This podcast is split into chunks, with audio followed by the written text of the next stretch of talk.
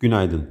Japonya Merkez Bankası politika faiz oranını değiştirmeyerek eksi %0.1'de bırakırken banka 10 yıllık Japon devlet tahvili getirisini %0 civarında tutma hedefini yineledi. NATO Genel Sekreteri Jens Stoltenberg, Finlandiya ve İsveç'in Türkiye'nin meşru güvenlik kaygılarını gidermek için benzeri görülmemiş adımlar attığını belirtti. Çin parlamentosu Xi Jinping'i üçüncü kez ülkenin devlet başkanı olarak seçti.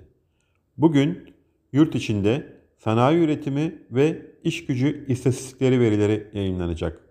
Yurt dışında Amerika'da tarım dışı istihdam ve saatlik kazançlar takip edilecek.